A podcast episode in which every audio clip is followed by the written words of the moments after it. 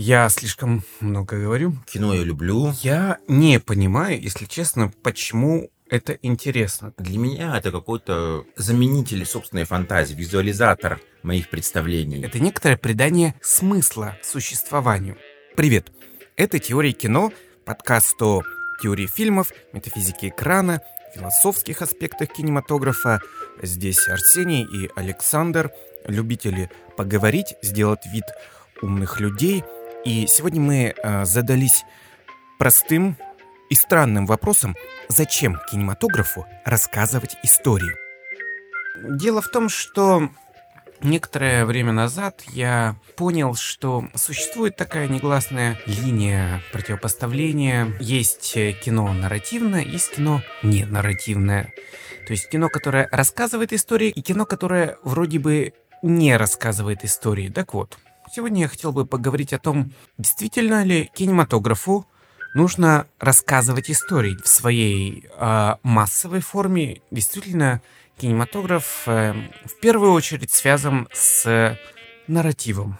Итак, вот почему в самом начале кино, как ты думаешь, э, стремительно вышло за рамки, так сказать, хроники, потому что, ну, братья Люмьер вообще как изобретатели видели э, свое изобретение как возможность фиксировать э, просто исторические события. Кино вышло, во-первых, за эти рамки очень быстро. Да, там Жорж Мельес начал снимать свои удивительные постановки. А во-вторых, почему э, кинематограф также вырвался сразу за рамки хранилища личных воспоминаний, как об этом, например, размышлял изобретатель кинетографа Томас Эдисон, да, то есть он этого мыслил как приложение, например, к его фонографу или как просто вот к личной фотографии. Ты сфотографировал, да, свои личные воспоминания, также ты можешь их потом на видеозапись сделать. Вот э, почему вдруг понадобилось с помощью кинематографа рассказывать истории? Как так получилось? Э, мне кажется, что это как раз вот возникло, исходя из того, э, что стали воспринимать общие планы, вот эти все съемки именно такого э, характера э, хроникального, как декорация для истории. Что подумали, а почему бы, если мы видим какое-то грандиозное событие, которое происходит и снимается на пленку, а почему бы на фоне него не рассказать историю? Историю любви, историю смерти, то, что будет трогать большинство людей, в отличие от просто исторических хроник, когда люди не совсем понимают, что происходит, почему оно происходит и стоит ли это смотреть. Где рождается именно желание рассказывать истории с помощью кино? Это из-за его ж- возможности времени, да, из-за возможности фиксировать вот э, последовательность событий? Вообще удивительно, что в 19 веке, э, когда мы наблюдаем ну, определенный расцвет фотографии, все-таки основа это портретное фото, так или иначе. Э, да, у нас есть и пейзажные фотографии, и э, там про Курингорский, который фотографировал э, уральские заводы, природу, но в целом это не получило какого-либо широкого распространения. Это воспринималось скорее как иллюстрации, дополнение к чему-то, к текстам в первую очередь. А вот в кинематографе впервые увидели именно фон, что все-таки э, сменяющиеся картинки э, становятся фоном для рассказывания личных историй. А кинематографисты начинают э, думать о том, что движение света, тени, линий, а, вот все, всего того, что происходит на экране, может быть абсолютно чистым, так сказать, искусством. Это противостояние чистого и нарративного искусства явно выразилась к 20-м годам 20 -го века. А, Все-таки, в конце концов, а, вот что такое история, если думать о ней как а, об экранном искусстве? Это просто последовательность ситуаций или все-таки вот та театральная драматургия, то есть перепридумывание последовательности ситуаций. И кинематограф начал работать с историей, вот на фоне, да, вот пейзажей, как ты сказал, да, рассказывать истории. Он начал здесь театральные методы применять или начал придумывать свои способы рассказывания истории? Э, конечно, изначально это был театр просто на фоне оживших декораций. Угу. мне кажется, тут сложно подвергать сомнению этот тезис, что как только декорации ожили, кино стало восприниматься гораздо более живым, э, привлекательным, чем э, был театр. Потому что э, съемки фильмов в темных помещениях без задников не производили большого впечатления. Это была, скорее всего, очередная диковинка. Что случилось потом? А потом, на мой взгляд, произошла следующая вещь. История э, стала восприниматься э, не оторванной от реальности, как это происходит в, э, в театре. Она стала восприниматься как будто бы это было действительно в то время, в том месте. Она позволила привязать вымышленные сюжеты, вымышленные истории к реальным событиям угу. делала их более живыми, более близкими каждому человеку.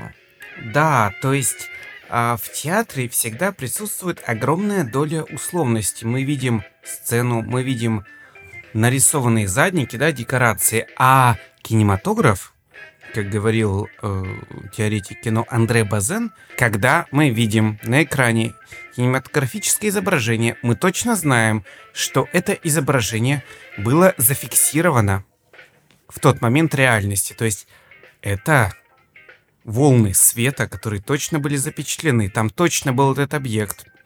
Да, там точно был этот человек. И мы знаем, что это точно существовало. При том, что мы знаем, что, может быть, актер притворяется, да, мы точно знаем, что история может быть выдумана, но вот эта иллюзорность реальности, которая явственно перед нами, да, предстает о том, что мы знаем, что все это запечатлено, оно очень сильный эффект производит. И вот здесь вот, мне кажется, самое главное противостояние в различных взглядах на то, чем должен быть кинематограф, и проявляется.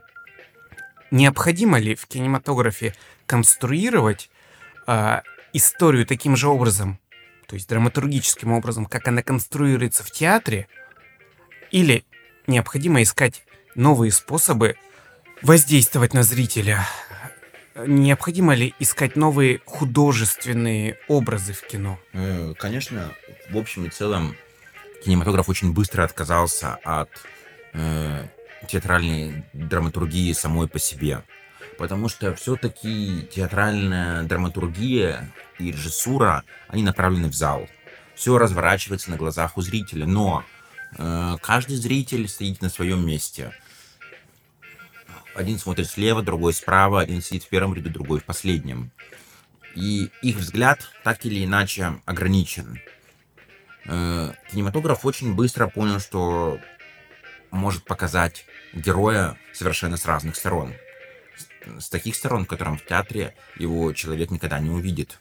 Это крупные планы, это объемные фигуры, когда э, можно посмотреть на человека с нескольких сторон. Также э, спецэффекты, они появились тоже довольно быстро. Спецэффекты, по сути, построили новый вид э, фантастики, когда смотрится не столько драматургия, сколько именно происходящее. Такие фильмы были и раньше, которые поражали воображение зрителя. Такие фильмы есть и сейчас. Вспомним последнего «Аватара», который в первую очередь рассказывал не довольно-таки слабенькую с точки зрения драматургии историю, но очень красивую с точки зрения операторской работы, с точки зрения работы художников, некий фантастический мир, угу. который многие ленятся себе представить. Противопоставление театра и кино вроде бы довольно быстро было преодолено. Действительно, огромное количество приемов, недоступное театру, применяется в кино, но тем не менее, э, тем не менее, э, больш, большое количество режиссеров и теоретиков продолжало уже там, даже к середине 20 века э, протестовать и обвинять кинематограф в подражании театру. Я бы хотел привести цитату кинорежиссера Робера Брессона э, из книги Брессона Брессони. Он говорит о том, что сюжет фильма не должен развиваться так же, как сюжет пьесы или романа. Он представляет себе фильм вообще без сюжета. Или с тысячу сюжетов одновременно. И говорит о том, что навязывая фильму театральную или романтическую интригу, мы сокращаем необъятный радиус действия кинематографа до смехотворных размеров. И, в принципе, он обвиняет постоянно кинематограф в том, что его приравняли к театру, к запечатленному театру из удобства или как раз-таки отсутствия воображения. Но задача кинематографа, считает Роберт Бриссон, как раз бежать подальше от театра. Он говорит о визуальном языке, а визуальный язык страдает от обилия слов. И здесь он подвергает современный кинематограф критике с очень любопытной стороны. Со стороны того, что в кинематографе играют профессиональные актеры, как в театре. Он считает, что, например, кино не нужно использовать профессиональных актеров, а, что кинематограф использует другие средства, чем театр. Театр из-за отсутствия визуальной выразительности, из-за условности действия вынужден действовать силой эмоционального, эмоционального впечатывания актеров. А кинематографу он считает не обязательно. Вот. В театре актеры воздействуют на нас в первую очередь эмоционально. То есть это вот та энергия, те эмоции, которые должны захватить зрителя с самого начала э, и заставить его сопереживать происходящему на сцене. Э, наверное, поэтому, если сравнить э, происходящее на сцене театра с танцами, большинству людей не очень понятно и не очень интересно смотреть, потому что они не чувствуют эмоций, они не, со, не в состоянии уловить канву, понять, а что там происходит. Ну, вроде бы все красиво, но какое, через какое-то время внимание рассеивается. Любому художественному языку все-таки стоит учиться, да, расшифровывать его. Язык танца или язык... Да, э, да, все это интересно, но не зрелищно.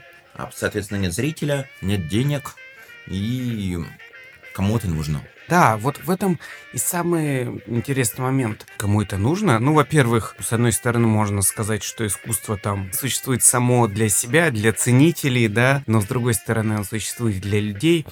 А, но вот этот взгляд, мы, естественно, привыкли видеть кинематограф наполненный актерами, звездами, да, актерами, которые якобы полностью резонируют с нашими эмоциями. Кинематограф наполненный историями, которые якобы выкладываются в ясную такую канву с э, завязкой, кульминацией и развязкой, да? Но если мы действительно попытаемся подумать о своей жизни, мы ведь не найдем там, да, ни главных героев, ни второстепенных, ни завязки, ни кульминации трехактной структуры. Так вот, самый главный вопрос. Все-таки действительно, история — это только сюжет или это некоторый месседж фильма вообще? Где прячется история? Вот. Э, история там прячется в том, что всегда есть начало и конец.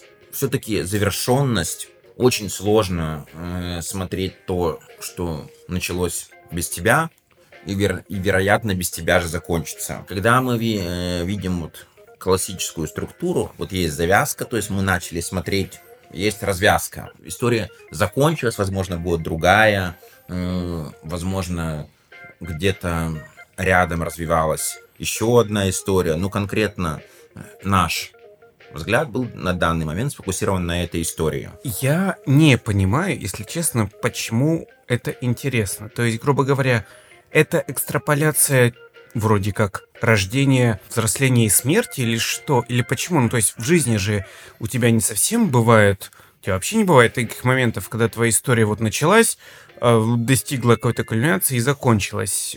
Но мы с удовольствием слушаем такие истории. Да, а почему? Это свойство Э, точнее, желание нашего мозга структурировать все, все, что с нами происходит, или что? Что это такое? Наверное, все мы думаем, что мы вечны, но с другой стороны э, наблю, наблюдаем конечность постоянно в мире, и мы хотим э, присвоить ей некую осознанность, некую, некую цель, чтобы все это было не случайно, все это было не зря. И в фильме мы видим, ради чего это было. То есть я, если честно, некоторое время назад вообще сформулировал для себя э, такое представление о кинематографе как о религии. Вот если думать о ней как о религии, то фильмы это тоже э, своего рода либо богословские трактаты, либо богословские притчи. И тут они действительно очень тесно соприкасаются с темой телеологии, то есть Целеполагание. История, тут мне кажется, краеугольный камень. Если нам рассказывают в фильме историю, мы действительно э, чувствуем, что-то имело смысл. И это очень близко соприкасается с религией. То есть любая религия нам рассказывает историю, а рассказывает она историю э, с тем, чтобы дать нам ощущение осмысленности жизни, да? Это тот момент, против которого протестуют многие ну как, достаточное количество кинематографистов, которые выходят за рамки конвенционального традиционного кинематографа. То есть, э, если мы даже возьмем в пример икону советской кинематографии Сергея Эйзенштейна, он не очень интересовался рассказыванием историй в традиционном этого понимании слова. Его интересовала так сказать, визуализация идеологических смыслов. Точки зрения, с одной стороны, возможно, он тут тоже являл конструирование смыслов, да, но с другой стороны, а, в том понимании, как это понимается сейчас, он не рассказывал истории там от первого лица, у него не было главного героя в фильмах, да, у него в основном действовали массы. А, он показывал диалектическое противостояние идей, Э, один кадр сопоставлялся с другим и рождал третий. В смысле идеи некоторые. История — это некоторое придание смысла существованию. Мы не просто следим за последовательностью событий, мы видим между ними связи, которые обретают некоторое значение. Не все кинематографисты напрямую хотели рассказывать истории, или, по крайней мере, понимали это в другом ключе. Например, Сергей Эйзенштейн. Ну, да, конечно, все его наиболее известные фильмы мы все так или иначе видели, не, не всегда целиком, но каждый, наверное, кадр и из Ивана Грозного, и Александра Невского, про, про Потемкин. Какое впечатление они производят? Александр Невский, конечно, так же, как и Броненосец Потемкин, это какой-то такой пафос, выходящий за рамки разумного, Э, где герой действительно не обладает никакими личными качествами. Это некое воплощение функции. Да, если мы посмотрим фильмы Эйзенштейна, то мы не увидим, например, в них э, традиционного героя. Все герои в нем практически обезличены. Да, есть Александр Невский, как э, герой, как там, или Иван Грозный, но, тем не менее, они все порой часть лишь более э, великого замысла, больших структур, о которых он пытается нам рассказать. Это порождение идей через сопоставление образов. Это довольно не привычная вещь, в общем-то, даже для сегодняшнего кинематографа, а такие приемы используются в кино, они используются и в массовом кинематографе, и в авторском, но тем не менее это не есть магистральная линия кино. То есть мы не, а, в общем-то, смотрим кино для того, чтобы... То есть мы не рассматриваем, точнее, фильмы как философские трактаты или идеологические трактаты. Э, честно скажу, мне сложно представить, чтобы человек абсолютно ничего не знавший о истории броненосца Потемкин, о штурме Зимнего, о Александре Невском, посмотрев этот фильм, способен хоть что-то понять, что там происходит. Это очень плакатные, очень выверенные в художественном смысле кадры. То есть там нет э, рассказывания истории, там нет это просто визуализация неких идей, которые могут быть по-разному истолкованы. Потому что э, мы смотрим сначала с этой стороны, и нам кажется, что вот в этом весь пафос, вот кто с мечом придет, этот меча и погибнет, а потом мы видим, что что-то в этом не так. Ну, то есть, когда мы смотрим «Броненосец Потемкин», если мы ничего не знаем о происходившем там, мы ничего не узнаем, да, посмотря этот фильм потому что он не для тех, кто ничего не знает. Он наоборот для тех, кто знает слишком много и лучше бы хочет об этом подумать, да, то есть это скорее способ поразмышлять уже над тем, что известно, да, то есть история здесь выступает вообще как отправная точка скорее, да, то есть ты уже знаешь историю, А, вот, вот подумай над образами, подумай над идеологией, да, подумай над смыслами. В этом смысле Эйзенштейн скорее работает. Э, да, ты видишь некое изображение, которое у тебя есть возможность посмотреть с нескольких сторон, подальше, поближе, и тебе изначально подкидывают идеи, как можно посмотреть. Но в любом случае а, предполагается, что ты уже понимаешь, что это такое. Естественно, ты понимаешь, что происходит, абсолютно естественно, точно. Естественно, а, для неподготовленного зрителя это является проблемой. То есть такой кинематограф и тут можно сказать, что, ну, отвечая на главный вопрос сегодняшнего разговора, зачем кинематографу рассказывать истории, это за тем, чтобы тот зритель, который ничего не знает, что-то что что узнал, да, грубо говоря. А, если кинематограф не рассказывает истории, он скорее уже приглашает к размышлению. Все-таки то, что мы сейчас подразумеваем под хорошим кинематографом, это многослойность, то есть сначала мы можем посмотреть историю, а потом задуматься о, о том, о чем мы раньше не задумывались. Хорошо.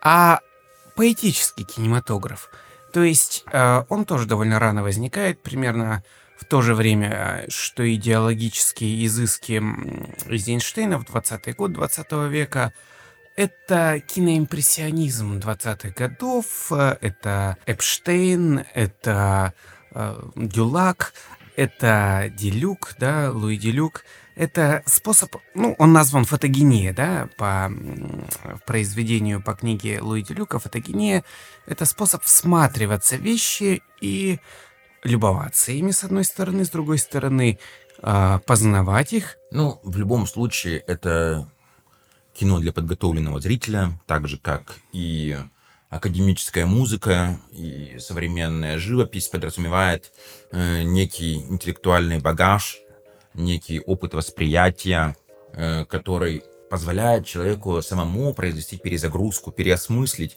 то, что он уже знает. Это определенная медитация, угу. когда над уже известным образом можно подумать, можно взглянуть на него иначе, но все-таки это не предназначено для массового зрителя и вряд ли будет популярным. Ну, то есть история — это то, что, грубо говоря, вовлекает массового зрителя, а почему не может вовлекать э, просто красота образов? Вот как, как, как это работает? Почему, скажем, э, массового зрителя не может вовлекать просто бесконечное количество красивых кадров? Э, почему необходима история? Притупляется восприятие. Когда восприятие идет на один канал — это то, так же точно, как очень сложно э, ходить по картинной галерее, сохраняя э, свежесть и трезвость восприятия. Через какое-то время, какие бы разные картины не были, какие бы прекрасные они не были, восприятие притупляется, э, хочется дойти до конца, э, хочется найти то, чтобы цеплять больше. И зачастую многие зрители, которые впервые посещают крупные картинные галереи, тратит очень много времени на поиск самой известной картины, которая в ней находится, но совершенно не замечает того, что там было еще. Угу. И зачастую выходят разочарованными, потому что та самая картина, о которой они так много слышали, так много читали, разочаровывает их. Она оказывается слишком маленькой, слишком темной, и вообще из-за стекла ее толком-то и не видно. Вот так же точно бывает и с некоторыми образами в кино, угу. что человек ожидает некой феерии, которую ему дать конкретный фильм не может. А, ну и история тут может, э, так сказать, всегда заполнять вот эти пробелы, потому что история, ну, как мы уже выяснили, это некоторое наполнение смыслами, а человек всегда, мне кажется, вот внутри себя мы просыпаемся, да, и мы думаем, сегодня нужно сделать то-то, то-то, то-то, да? У нас есть некоторая цель и смысл, да, даже какая-то очень маленькая. И мне кажется, вот это вот э, констру... реконструирование и истории в кино всегда есть такая психологическая реконструкция нашего сознания, что мы же не просыпаемся с осознанием того, что э, я просто сейчас буду любоваться видом из окна, да, я сейчас не буду любоваться видом текущей воды из крана может быть, такие люди есть, я уверен, но а, нам все равно нужно в голове держать некоторую а, условную цель. И вот здесь вот эту функцию выполняет история. А, Но при этом я считаю, что искусство э, порой должно выполнять функцию трансгрессии, так сказать, выводить нас за рамки вот этих привычных э, смыслов. Первые попытки этого были еще в 20-х годах, мы вспомним, э, в первую очередь, наверное, мультипликацию, как она, как ожившие рисованные картинки, э, ожившая нереальность, которая стала двигаться, которая могла визуализировать музыку, если мы вспомним сотрудничество э, с Уолтом Диснеем. Ну да, вообще в книге одного из главных э, советских теоретиков кино Фрейлиха есть утверждение о том, что анимация в принципе предрасположена, например, к сюрреализму. Да, это ожившие сны, ожившая фантазия. До не, недавнего времени никакие кинематографические спецэффекты не могли превзойти анимацию.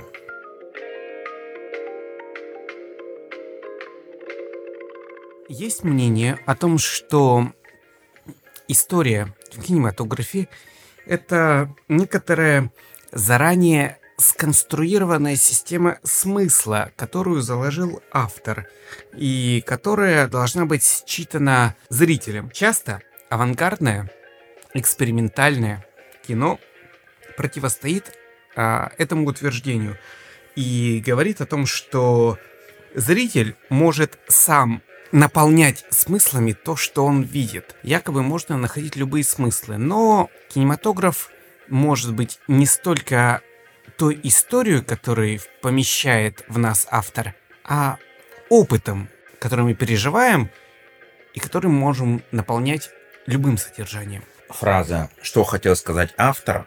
Наверное, это определенно наша травма детства, когда мы все писали сочинения, и от нас требовали ответить на вопрос, что хотел сказать автор.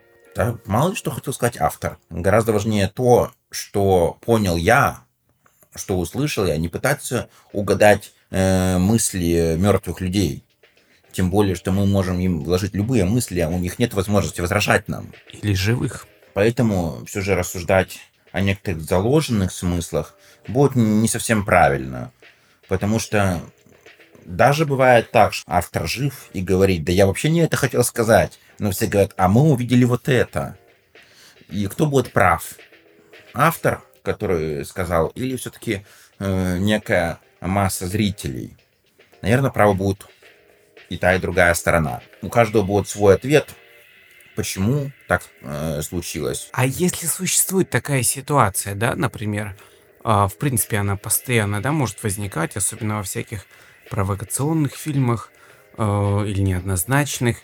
Автор говорит, я вот такой закладывал смысл, критики видят другой, э, комментаторы на всевозможных сайтах пишут, что они увидели третье, но тем не менее, меня всегда здесь, э, знаешь, что смущало? Кинематограф э, воспринимается действительно как э, некоторый способ, э, ну что ли, увидеть вот прям чуть ли не, чуть ли не точное копирование реальности, при этом как будто ты ее сам проживаешь абсолютно точными смыслами и, то есть, когда человек, ну вот, особенно это в исторических фильмах, да, заметно, человек э, смотрит исторический фильм и начинает кричать, все было не так, да?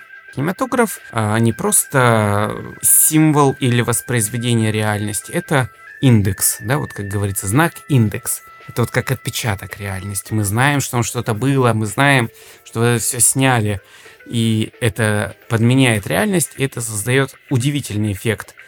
И вот как это работает? Почему кинематограф или точнее, не знаю, зритель требует от кинематографа, во-первых, и истории, и достоверности. Это вопрос вот именно в изображении или в чем? В том, что это так вот прям реалистично? Ну, как раз вот, я думаю, первое его впечатление о том, что это некая хроника, что это вот э, действительно было и было так, и вы это можете увидеть, и теперь у вас не, не может быть никаких сомнений, что это снималось 26 июля 1881 года э, в Париже на площади Звезды. У, людей зачастую не хватает фантазии, не хватает знаний для того, чтобы их воображение нарисовало какую-то картинку для того, чтобы эта история стала их личной историей, для того, чтобы пробудить какие-либо эмоции. Потому что та история, которая не пробуждает эмоции, это мертвая история. Это не будет сочувствия ни к одной стороне. Это э, все будут какие-то картонные фигуры. Честно говоря, кинематограф очень многообразен. И я тут недавно публиковал пост о Робере Бриссоне, кинематограф которого действительно многие неподготовленные зрители могут охарактеризовать как картонный, потому что там актеры играют как будто не играют, потому что это и есть не актеры, это не профессиональные э, актеры. И это был сознательный выбор режиссера. Он подбирал людей, которых он называл натурщиками, для того, чтобы они произносили фразы так, как ему нужно. И это очень любопытный тоже момент. Зачем? Ну, то есть, это вопрос о грани между кинематографом, который фиксирует реальность, и который конструирует новую реальность. Вот все-таки, почему кинематограф не мог стать исключительно, э, ну, то есть, двигаться в руслах документалистики, как, как, как бы мы сказали. Почему вдруг с помощью кинематографа захотелось фантазировать истории? Зачем вот э, театр надо было снимать на пленку, грубо говоря? То есть театр есть театр, а вот тут мы можем снять реальных людей, как они думают, как они говорят, как они передвигаются. Вот зачем вдруг на камеру еще все это изображать? Очень сложный вопрос на самом деле. Даже по поводу театра есть неоднозначные трактовки. И, к примеру, мы как-то говорили о ныне практически вымершем искусстве уличного театра, когда э, история создается здесь и сейчас э, с участием зрителей, и зрители вовлекаются в эту историю, они уже не могут отличить э, грань между игрой и тому, что происходит в действительности. Э, в какой-то момент э, грань стирается, и они уже чу- э, чувствуют себя участниками некого мистического действия, куда их вовлек актер.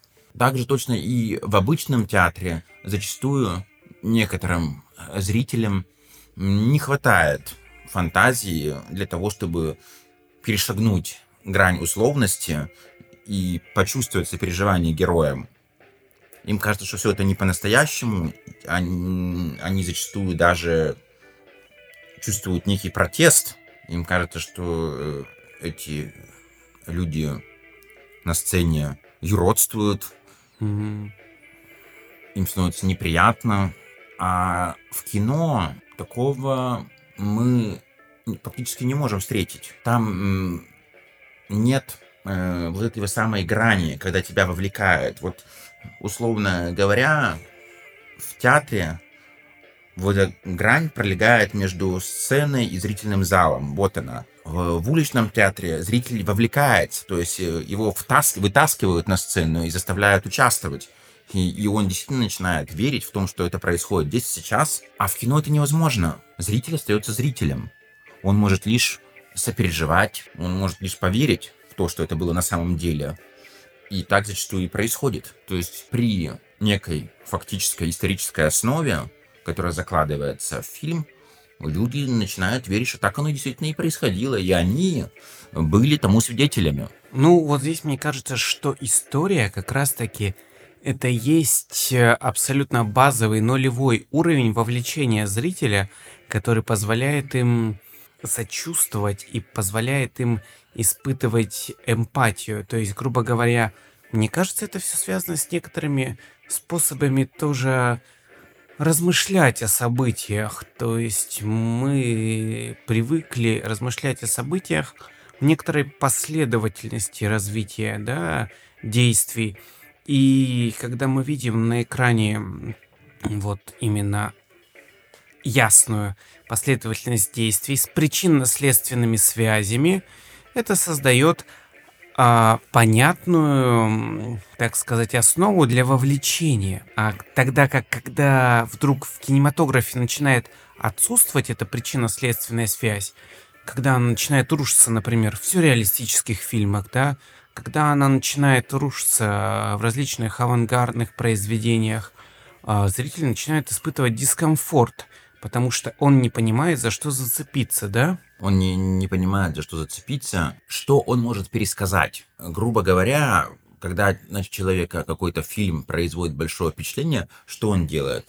Он делится этим впечатлением, он пытается пересказать другим, рассказать о своем опыте. А вот в тех фильмах, где этого нет, у человека нет возможности поделиться опытом, он не знает, о чем рассказать. Он не может сам себе описать что он только что увидел. И тут мы все начинаем думать о кино как о машине производства истории. Особенно это очень заметно в сериалах. Э, сериалы это прям вот машина истории. И действительно ли любая история может быть рассказана с помощью трехактной структуры, с помощью общеустановленных сейчас драматургических норм, и есть ли что-то за пределами вот этой системы?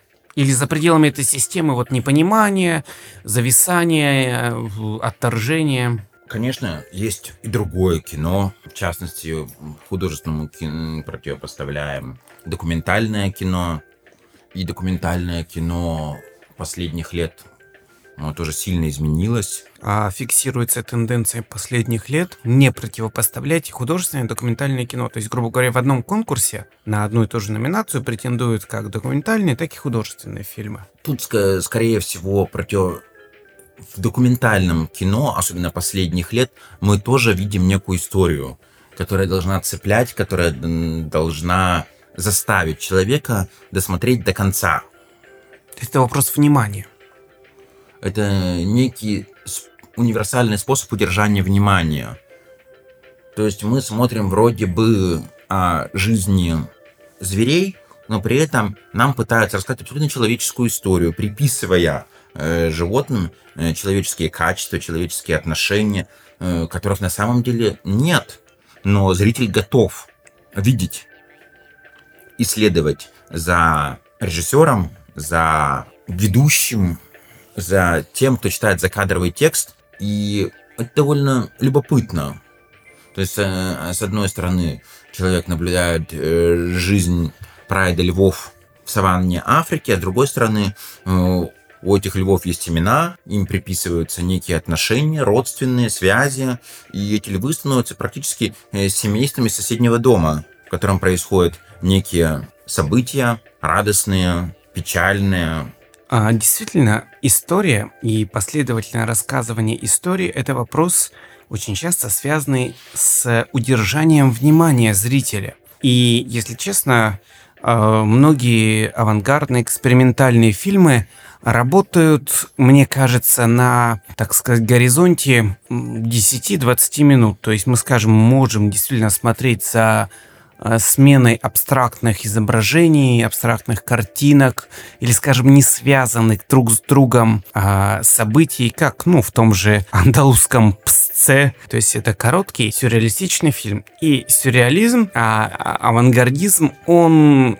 хорошо воздействует, работает на непродолжительном, может быть, пространстве внимания. То есть мы можем посмотреть на эти картинки, на непродолжительном да, периоде времени, когда мы должны удерживать свое внимание час, два, три, нас должно что-то связывать, да, нас должно связывать какое-то общее понимание того, что происходит. И тут нужна история. И мне кажется, вот большой кинематограф, ну, условно, да, там, который рассказывает истории в масштабном смысле, да, и претендует на какое-то значение, он работает именно с вниманием зрителя, который... То внимание, которое хочет удержать на очень большом расстоянии времени. Э, тут, конечно, вопрос о том, действительно ли вот это удержание внимания возможно только через историю, или это вопрос тренировки? Вот как бы на... мы привыкли к тому, что, грубо говоря, все наше внимание сосредоточено на истории, и мы не можем сосредоточить внимание, скажем, на просто смене образов?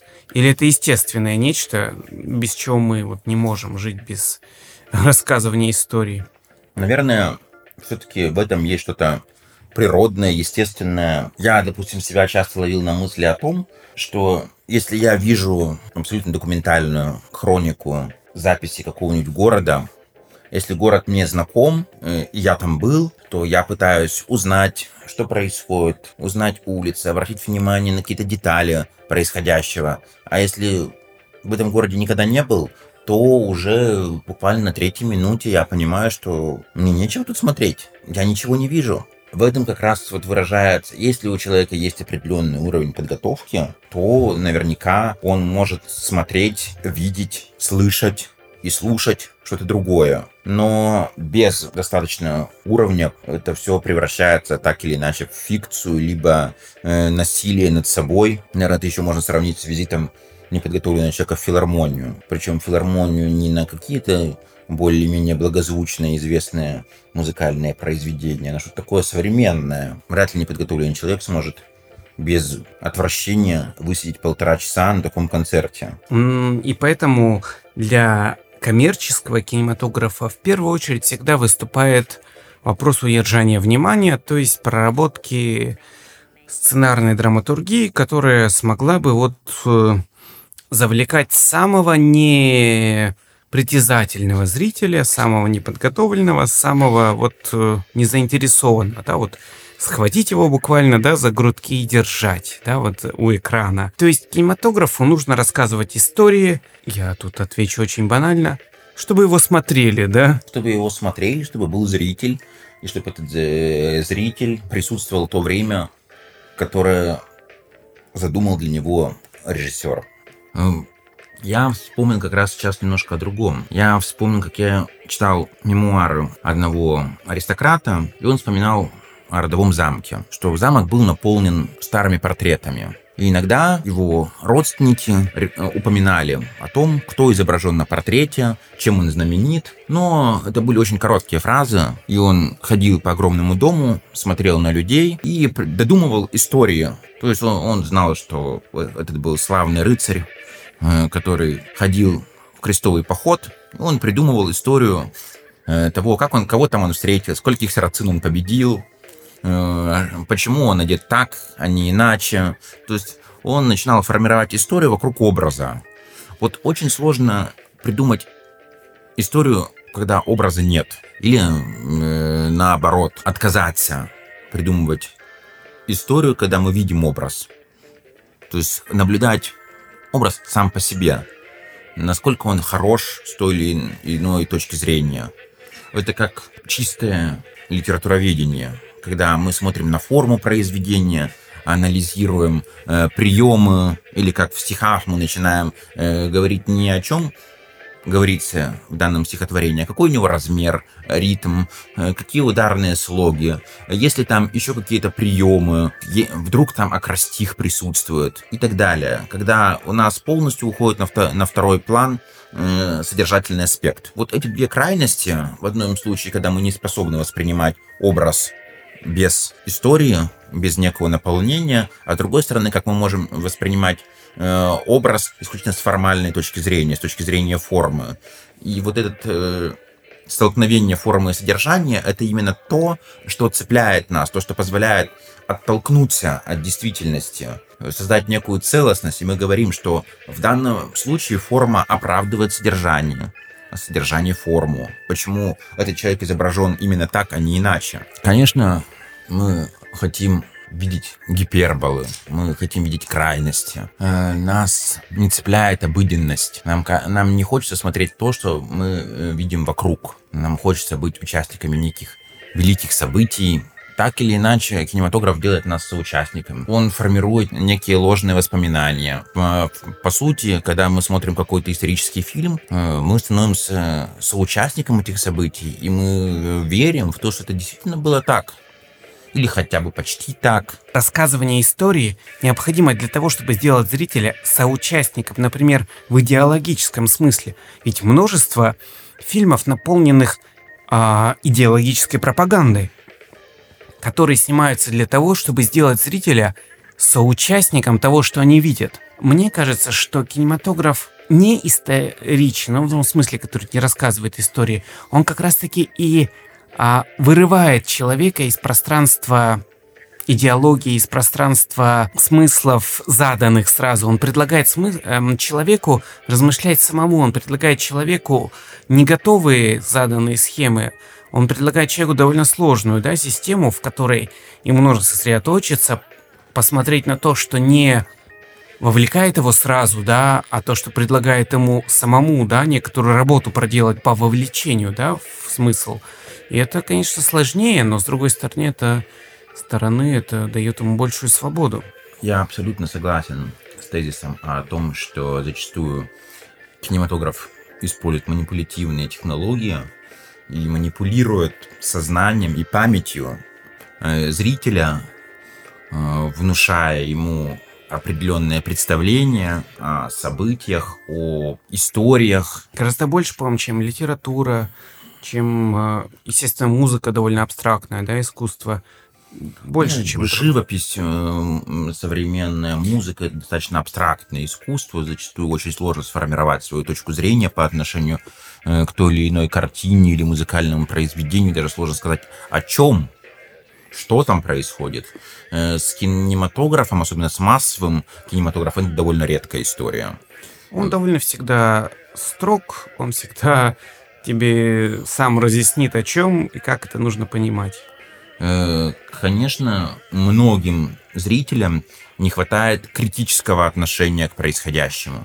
Когда зритель действительно э, смотрит и верит, что это снято в 13 веке, пусть даже он понимает, что это не так, но в глубине его сознания формируется некое представление о том, что это вот было именно так. А ведь зачастую у него ведь нет другого представления. Ведь там-то все... А, в том-то вся проблема, что зачастую у него нет даже а, другого представления о том, как это было. То есть он вряд ли читал, да, там о, о событиях, он вряд ли этим интересовался, а тут вот фильм ему рассказал. Вот. Это некий готовый продукт, это некий полуфабрикат. В дальнейшем имея те или иные представления, человек может сам придумать любые другие события. Он посмотрел э, фильм про Ивана Грозного, и он может додумать э, такие же события на всю смуту.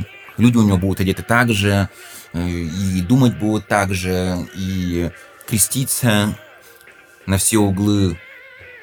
Ну, в общем, в любом случае, я думаю, что а, к сожалению, почти любое рассказывание истории в кинематографе э, в любом случае будет тесно связано с некоторыми идеологическими установками, какими бы они ни были, да, там, э, демократическими или тоталитарными, но в определенном смысле это транслирование ценностей идей. Или нет. Или, например, э, вот можно ли противопоставить абстрактный кинематограф, авангардистский, где, ну, сюрреалистический кинематограф – а, в нем не транслируются никакие идеи, это вот чистый кинематограф или там тоже что-то вот э, мутное присутствует? Мне кажется, конечно, что-то там присутствует, но зачастую ограниченный ум просто не будет способен это выловить оттуда. И это пройдет э, мимо него, оставив какие-то э, смутные воспоминания, смутные эмоции.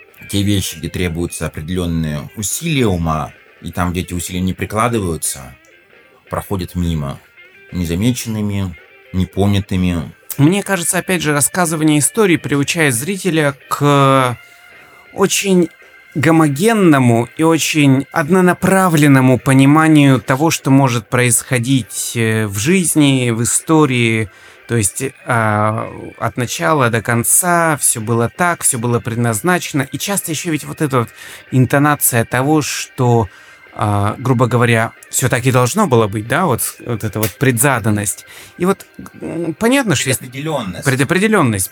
Готовые схемы рамкомов, сериалов, где, в общем-то, зритель уже знает, что он увидит. Он увидит э, а, какую-то интригу, да, захватывающую, скажем, детективную интригу. Он сейчас вот посмотрит, э, ему будет интересно, ему расскажут кто кого убил, зачем убил. Точнее, сначала не сразу расскажут, а по маринуют его, да, а потом вот ему предоставят такой вот интеллектуальный, даже не скажем это интеллектуальный, а оргазм раскрытия тайны, вот такой вот. Причем тайны весьма поверхностные, да, там насчет того, кто кого убил, зачем убил.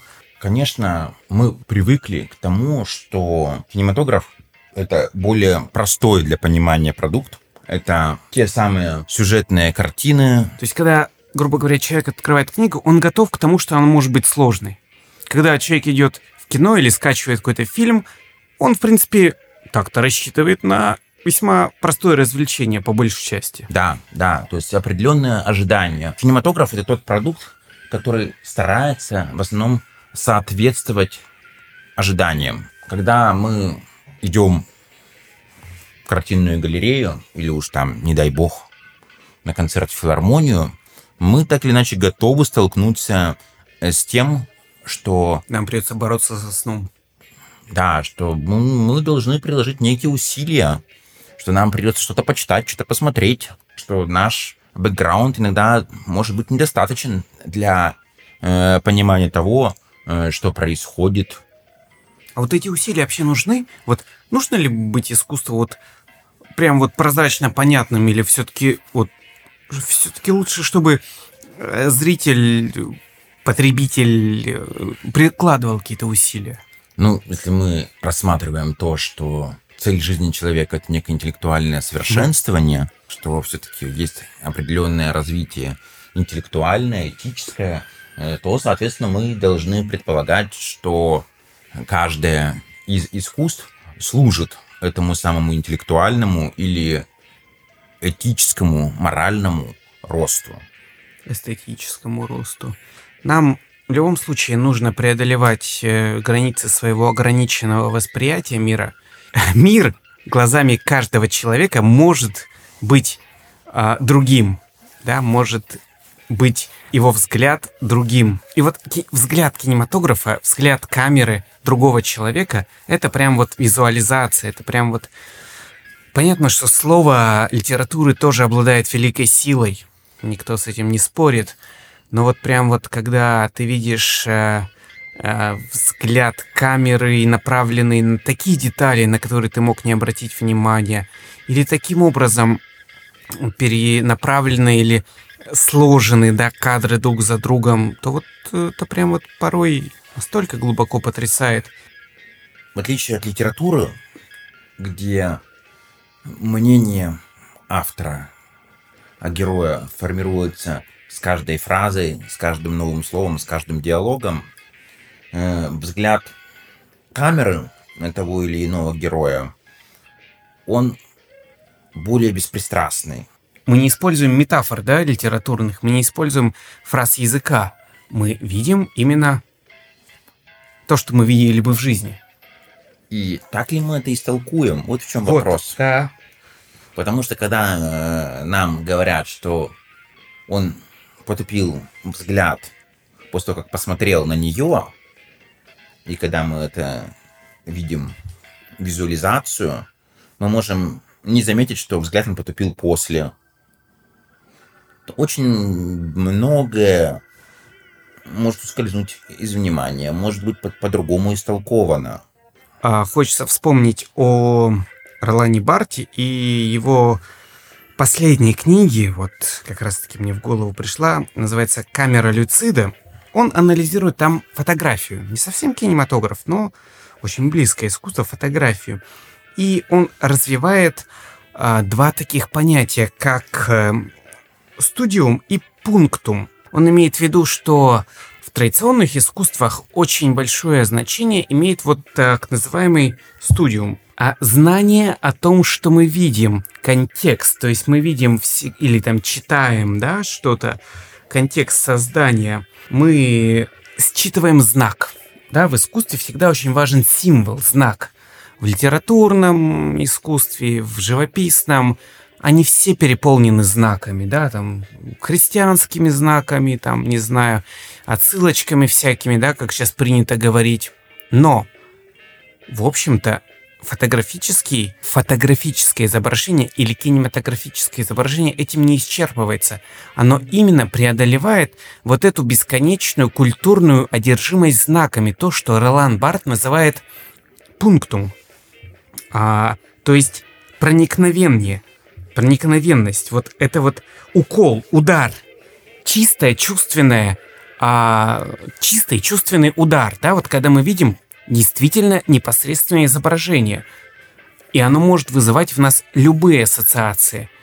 Мы можем видеть настоящее изображение человека, там, не знаю, реки, долины, собора, и не считывать никаких символов, как это обычно в искусстве происходит. Но отзыв в нас может вызывать именно падение света на реальное, реальную поверхность реки, да, там, на реальной, не знаю, крышу дома, на то, как э, отражается свет в окнах дома, или вдруг этот дом похож на наш дом.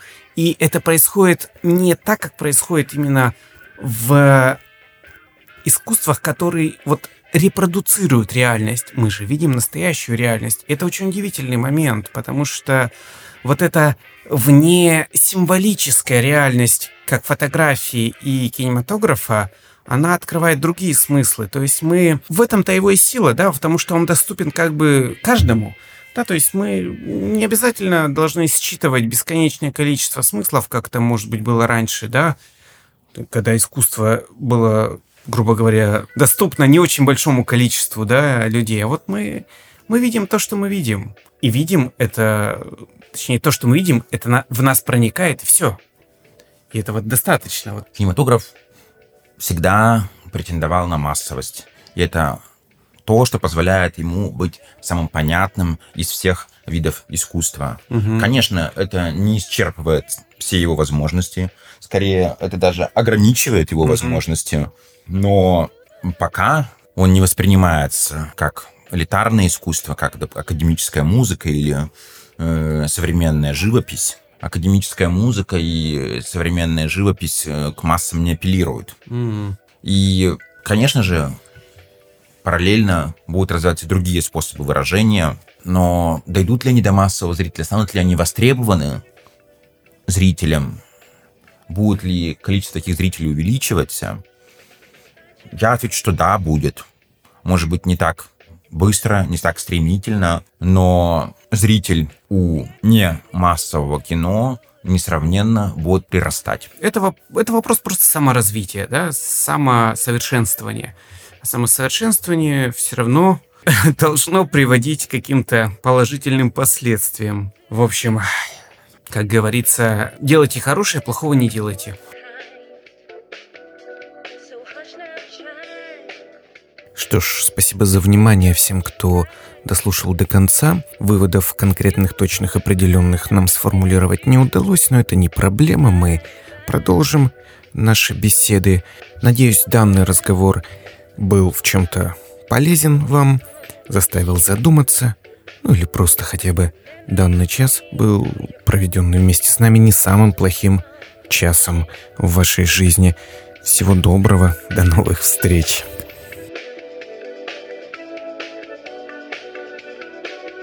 пес псце. Псе. Псе. А, в андалузском псе. Псе. Псе. В андалузском... Пес пса псе. Да. Ну, псом. В андалузском псе. А... Об он, он, он,